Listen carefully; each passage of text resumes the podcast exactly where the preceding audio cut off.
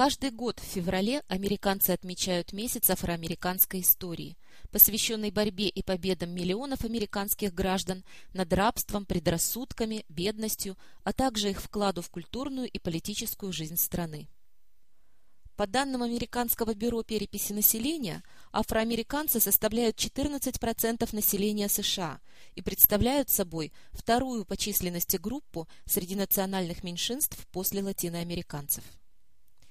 В 2009 году месяц афроамериканской истории приобрел особое значение благодаря инаугурации Барака Обамы, первого темнокожего президента США.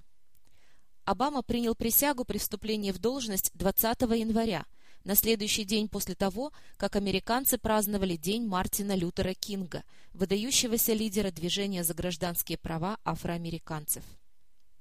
В своей инаугурационной речи президент Обама подчеркнул историческое значение движения, в котором человек, отцу которого менее чем 60 лет назад могли отказать в обслуживании в ресторане, может теперь стоять перед народом и давать самую торжественную клятву.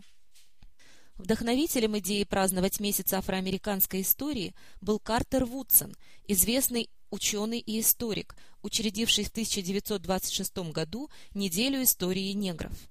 Он выбрал вторую неделю февраля, совпадающую с днями рождения президента Авраама Линкольна и аболюциониста Фредерика Дугласа. В 1976 году, когда отмечалось 200-летие США, празднование было продлено до месяца. Президент Джеральд Форд призвал американцев использовать возможность почтить достижения чернокожих американцев, которым слишком часто не уделяют должного внимания – Картер Вудсон, сын бывших рабов Вирджинии, осознавал, что борьба и достижения американцев африканского происхождения игнорируются или преподносятся в искаженном свете.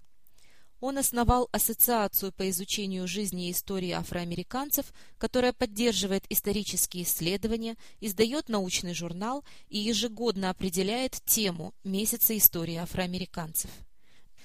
Джон Флеминг, президент ассоциации с 2007 по 2009 год и почетный директор музейного центра Цинциннати, сказал, что происхождение Барака Обамы, его темнокожий отец родился в Кении, а белая мать в США, продолжает отражать постоянный вклад африканцев и европейцев в американскую историю.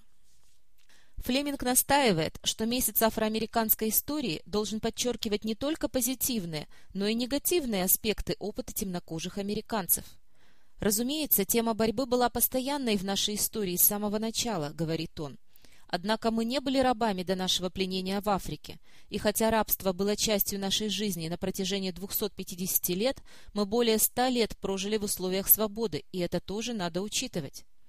Флеминг говорит о значительных успехах по многим направлениям, но отмечает, что в то же время есть еще серьезные проблемы, которые нужно решать. Одна из них – постоянная принадлежность к низшим слоям общества в городах. Похоже, мы не можем прервать этот цикл бедности. Сохраняются и крупные очаги бедности в сельскохозяйственной местности, такие, как в дельте Миссисипи. Я рад, что в центре Вашингтона создается Национальный афроамериканский музей, который позволит взглянуть на ситуацию гораздо шире, сказал Флеминг. 2003 году президент Джордж Буш подписал закон об учреждении нового музея, который будет расположен рядом с памятником Джорджу Вашингтону. Возведение нового музея начнется в 2012 и завершится в 2015 году. Из разговоров с молодыми людьми, чернокожими и белыми студентами, выясняется, как поразительно мало они знают историю афроамериканцев, отметил Флеминг. По его словам, это относится и к населению в целом. Я думаю, что в феврале афроамериканской истории уделяют больше внимания, чем в любое другое время года, говорит Флеминг.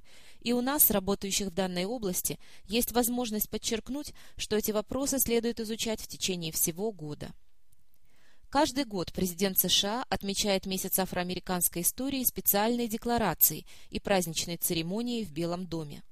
Штаты и города проводят свои мероприятия по всей стране, а средства массовой информации публикуют материалы по истории чернокожих. Штаб-квартира Ассоциации по изучению жизни и истории афроамериканцев находится в Вашингтоне, где Вудсон жил с 1915 года до своей смерти в 1950 году. Его дом объявлен национальной исторической достопримечательностью.